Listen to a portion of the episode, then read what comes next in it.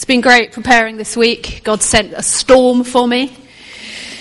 He sent wind and rain. I thought on Tuesday, I thought I'd just nip out of school for a few hours and go and do a bit of Jonah. And as I battled my way into the car through the rain, and so I got in the car and I drove down the lane. Some of you might know the lane, and and I, there it was, the tree that had blown down across it, and I was like, "Yeah, this is storm week. this is storm week." Uh, Dick, feel like you've been reading my mind this week. The first word on my page is Jack. You know, Jack started us off brilliantly last week, and I just want to encourage Jack. Um, because he, he challenged us with aligning our own hearts for God's mission. Um, and some of us have, have, seen Jack grow through the years. Um, and actually, Jack, I see your heart for God's mission. And I want to encourage you, I want to thank you for starting Jonah off. And uh, keep going, bro. Keep going. I know you've sacrificed for that. Um, and, and what Jack showed us that um, in this story of Jonah, we see God's call on his life. We see God say, come on, Jonah, off you go to Nineveh. Um, but we also see that Jonah jumps on a boat in completely the opposite direction to Tarshish. Tarshish. So that's where we're starting this week. We're on a boat. It's stormy. Come with me. Hold on tight. Um, and it's easy, I think, isn't it, as we sort of come to this um, this week that we can look at Jonah in absolute despair. We can just go, What are you doing? You know, it's just so obvious, isn't it? He just had to do what God told him, and it'd have been fine, wouldn't he?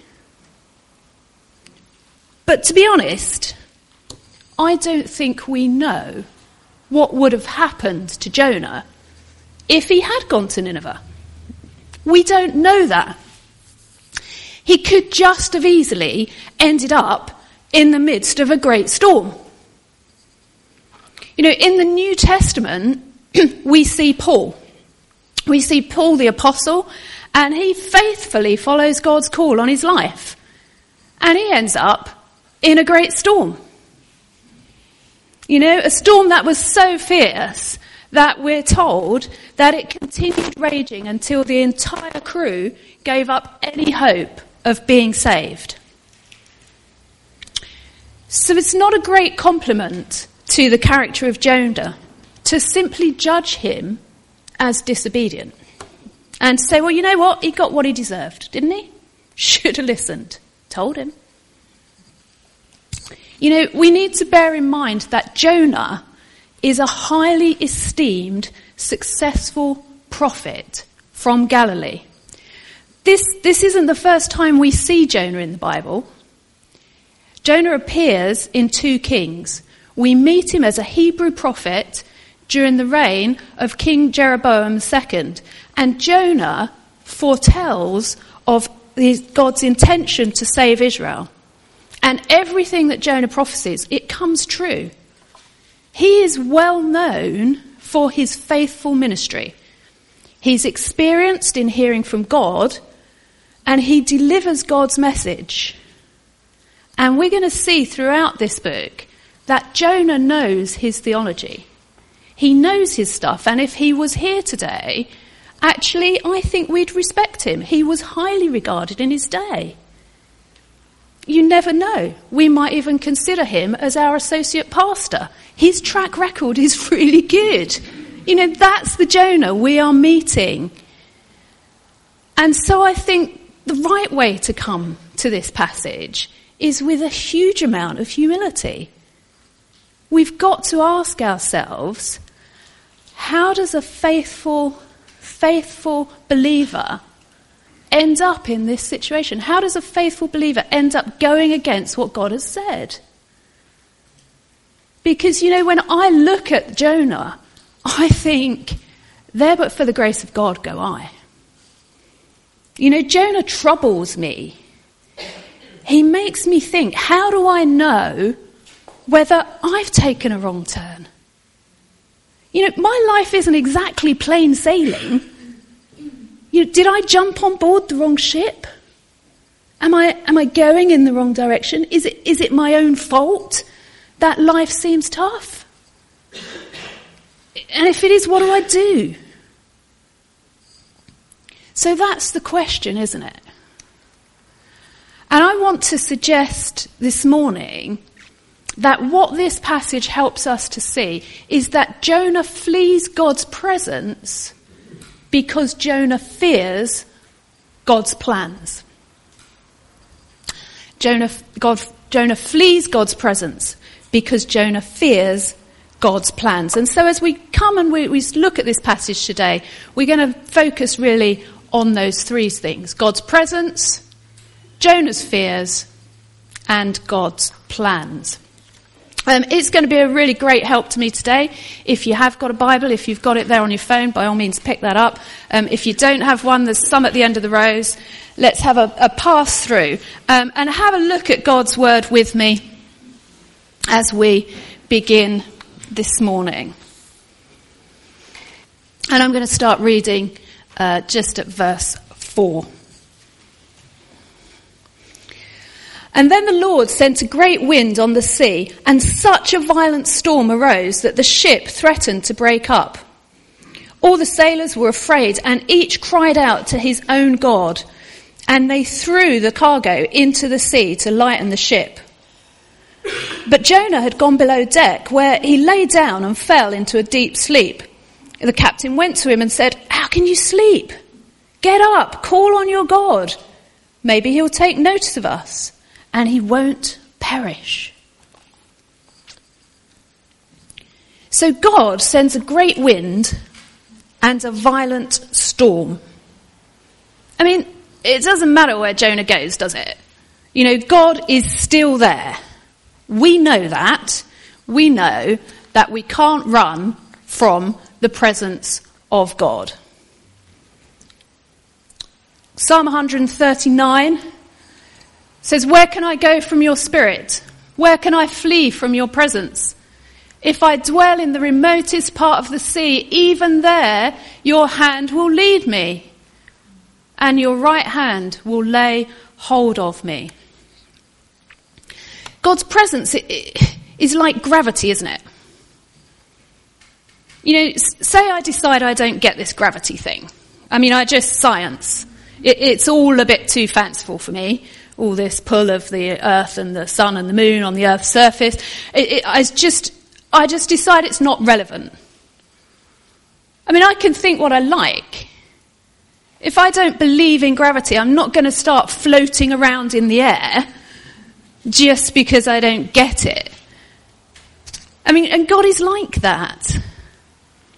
He, he's present everywhere. He created the earth and everything in it the sky, the land, the moon, and the sun. And He loves it and He wants it to be good. And He isn't going to stop being here just because you decide He's not. God's presence is always here. I don't know if uh, any of you have played peekaboo with young children. Peekaboo. Yeah, yeah, we've all played it. Uh, children are fascinated by this game, peekaboo. Um, and, and the reason is, apparently, is according to psychologists, when you do this with a young child, peekaboo, uh, they're trying to work out if they're still there when you don't look at them. They're trying to work out, if, uh, am I still here because she's not looking at me? It's, it's mad, isn't it? Um, and philosophers ponder a kind of a very similar thing. If a tree falls down in a forest and nobody is there to hear it, does it make a sound? If a tree falls down in a forest and nobody's there to hear it, does it make a sound? It, it, it's mad, isn't it? But, but we play peekaboo with God, don't we? I mean, how often do you wonder if He's still there? If you haven't kind of spoken to him for a while. You know, oh, God, bring your presence. It's like, he must be going, yeah, hi. you know, we're wondering, oh, I haven't read my Bible today. you still there? It's like, yeah, I'm still here. God is omnipresent. God is omnipresent. He's always everywhere, which to me is a huge relief. Because that means that God's presence in my life does not depend on me. God's presence in my life does not depend on me. You know, maybe my experience of God's presence depends on me. You know, my willingness to be in God's presence, that's a different thing. But God's presence, pff, that ain't going anywhere. And so we can see in our passage that as Jonah tries to flee, God is still there. And actually, he's in control not only of Jonah's life, but of the life of those around him. He's present with the sailors, even though they don't know it. God is there.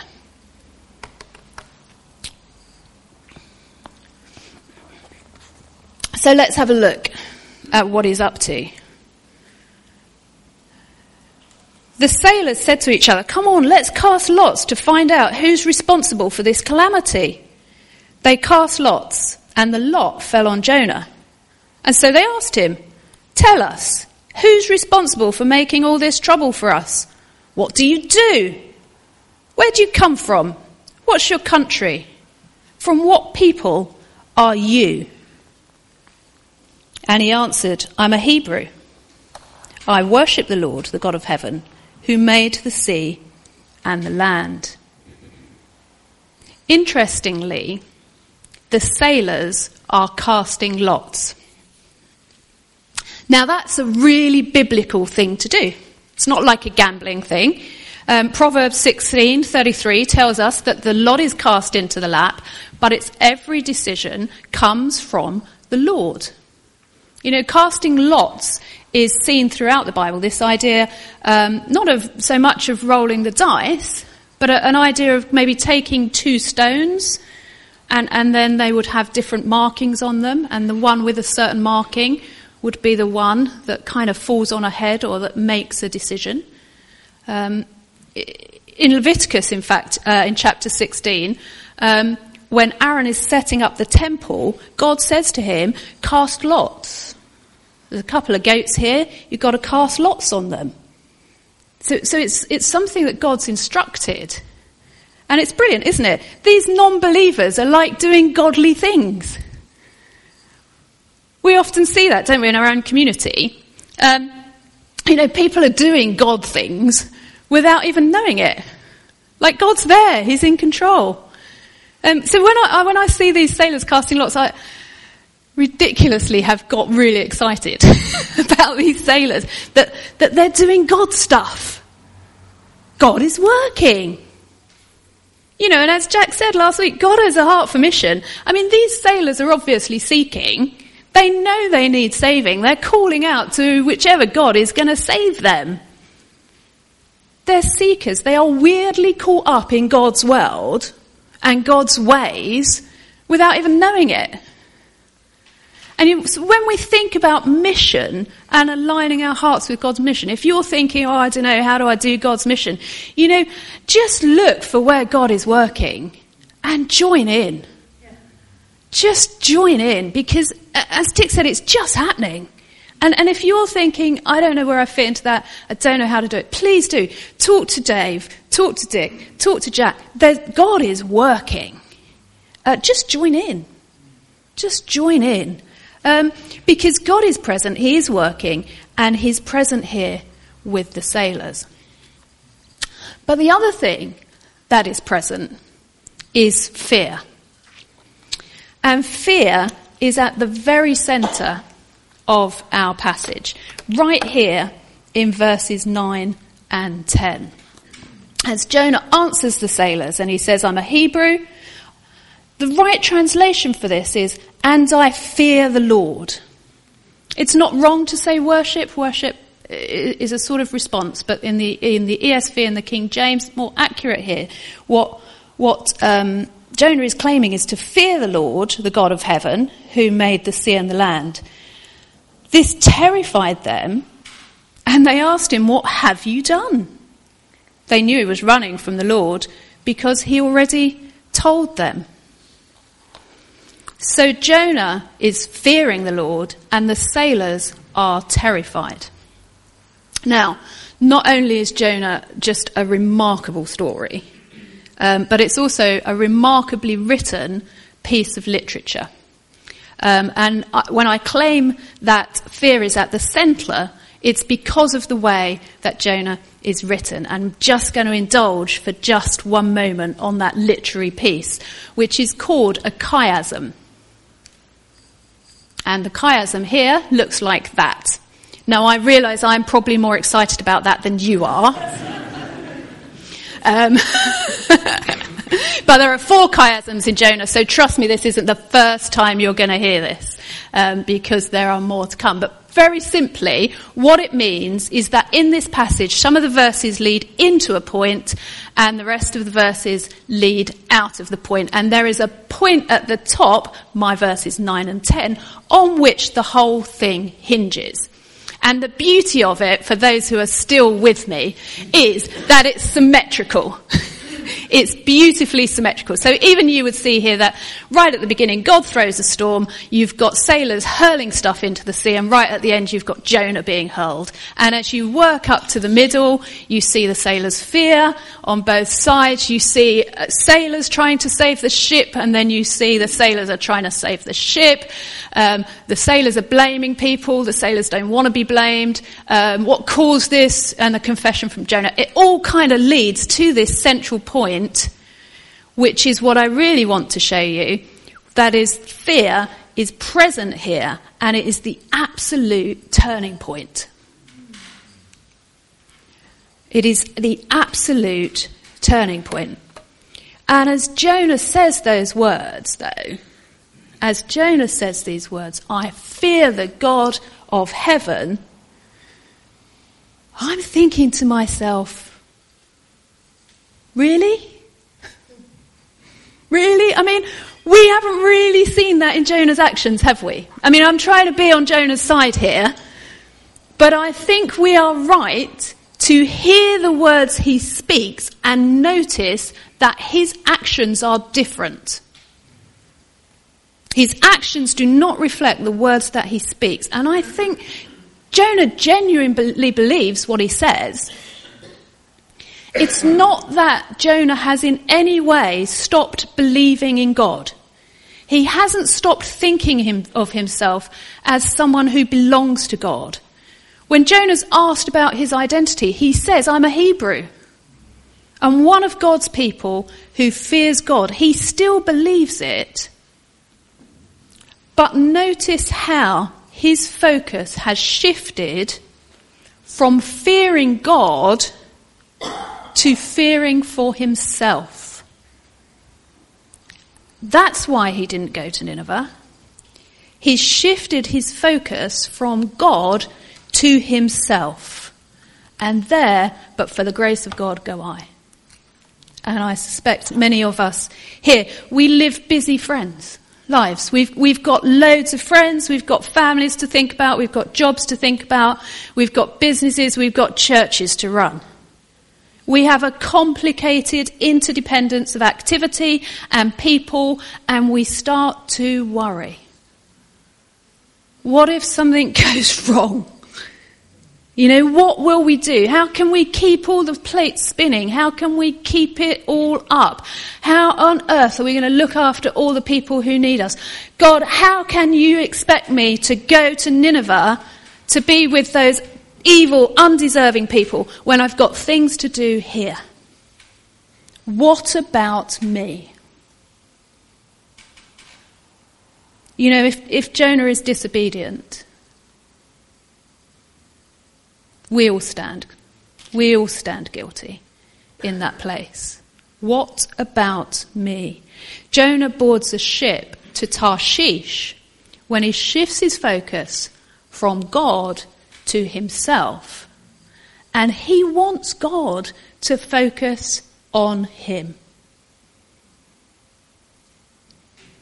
But in contrast, though, the sailors, they hear Jonah's words, they have a revelation of who is behind this storm, the God, the one who made the sea, and they're terrified. I mean, literally, they suddenly have a great fear of the great fear who brought the great storm. And actually, their fear has shifted from themselves to God. They see the power of, uh, of God and they are scared. They are like, what are you going to do? What is this God going to do? What does he have planned? And so we come to our final point, which is God's plans. As everything has flowed into this point of fear, we see the change. We see things turn for the sailors, and let's see what flows out in the final verses. Verse 11.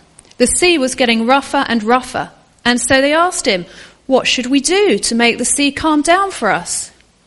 Pick me up and throw me into the sea, he replied, and it will become calm. I know it's my fault that this great calm, this great storm has come upon you. Instead, the men did their best to row back to land, but they could not for the sea grew even wilder than before. And then they cried to the Lord, O Lord, please do not let us die for taking this man's life. Do not hold us accountable for killing an innocent man. For you, O Lord, have done as you pleased. And then they took Jonah and threw him overboard. And the raging sea grew calm. At this, the men greatly feared the Lord and they offered a sacrifice to the Lord and made vows to him. So, God's plans. You know, I think every time I speak here, I say this, um, but I'm going to say it again. We do not believe in a God whose plans are random or are kept secret from us. We do not have a God who is making us guess what his will for our life is. Um, God's plans are good and they are there for us to see. In the book of Romans, we know God tells us that God works for the good of those who love him. And in Jeremiah, God tells us that the plans are to prosper and not to harm, to give a hope and a future. Um, the Bible's a complete story from Genesis to Revelation of how a loving and powerful God brings his people back into relationship with him forever. It is a complete story. You are in it and you are part of it.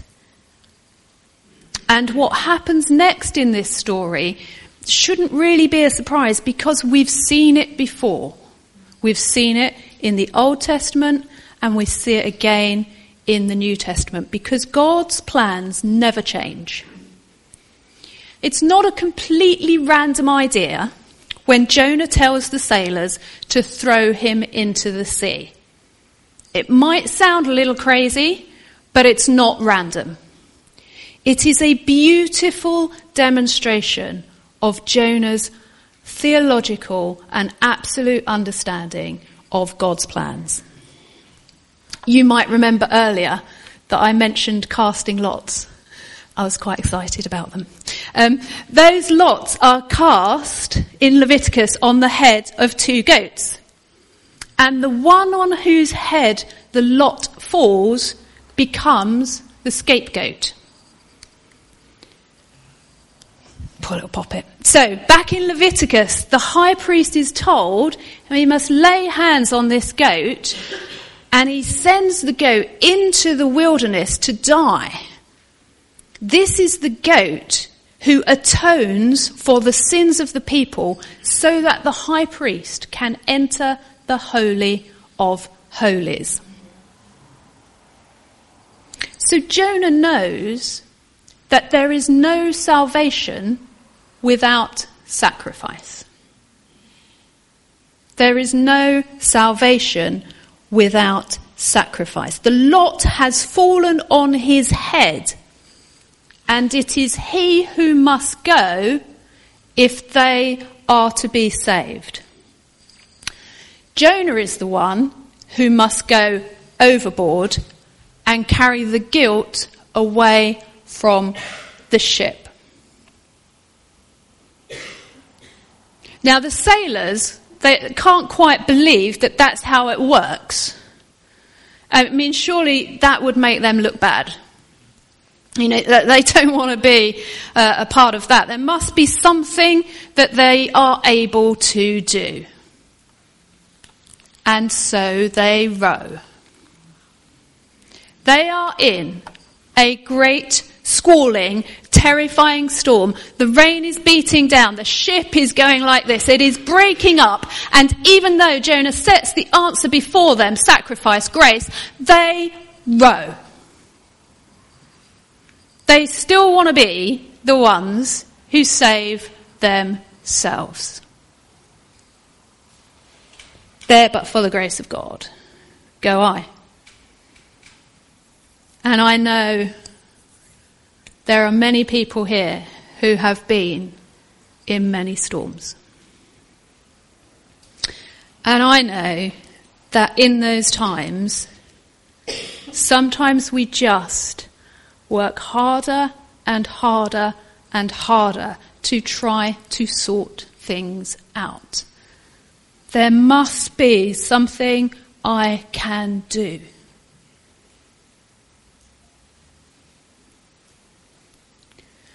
And then we remember that the turning point is in the fear of God. And in the midst of that storm, to sit and just say, Do you know what? I give in. I surrender and I look to God and I see the power of God. and I fall and I worship.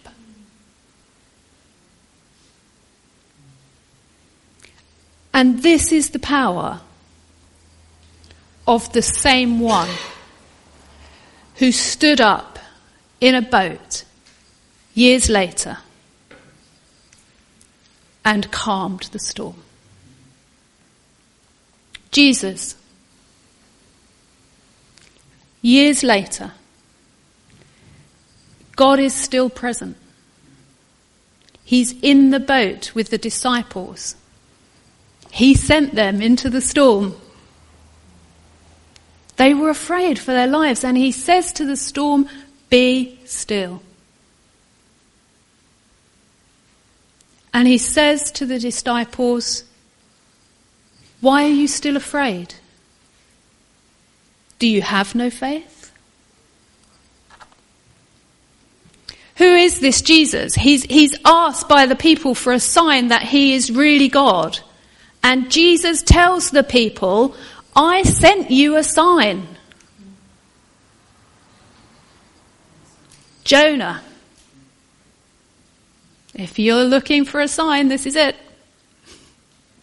I sent you a sign. Jonah, just as he sacrificed himself, so I will sacrifice myself for you. The scapegoat, the sacrifice, the saviour, the story doesn't change. For you, Jesus sacrificed his life. Jesus the Saviour. God's plans to save are the same yesterday, today, and tomorrow. The Old Testament foreshadows the New, and the New Testament explains the Old. Yes, God has a heart for mission. He has a heart to bring his people back into his presence forever. Jonah fled from God's presence because he was afraid of God's plans. And he ended up in a storm. But this was a grace storm. A storm where we see God's plans to save. The turning point is, is the fear of God, the recognition of God's power and surrendering into his presence. This is not a storm that we should try and avoid by the grace of God. This is a storm into which God's grace is found as we surrender to it. God uses storms. God uses storms. But if in the storm, like Paul, like Jonah, like the disciples, if in the storm God can reveal something more of himself to us, or if he can reveal himself for the first time to those who are not yet saved, then wouldn't it be worth it? Wouldn't it be worth it to have surrendered to God's presence amidst the storm and to have joined his mission? To experience firsthand his amazing grace. And I know that for some of us, that storm is hard. I'm going to ask uh, the band to come up to lead us, but I just just have one more storm to mention. On the 10th of May in 1748, John Newton, he was trying to steer his ship through a terrible storm. He thought he would die, all would be lost, and in panic he cried out, Lord, have mercy on us. And the ship and the crew, they survived. John Newton went on um, to, to, work um, with slavery and, and to write. And surely his was a grace storm. Amazing Grace is the hymn that he wrote as he first believed. And so I just, as we come to a, a time now, just going to ask you to stand and sing that hymn. Amazing Grace.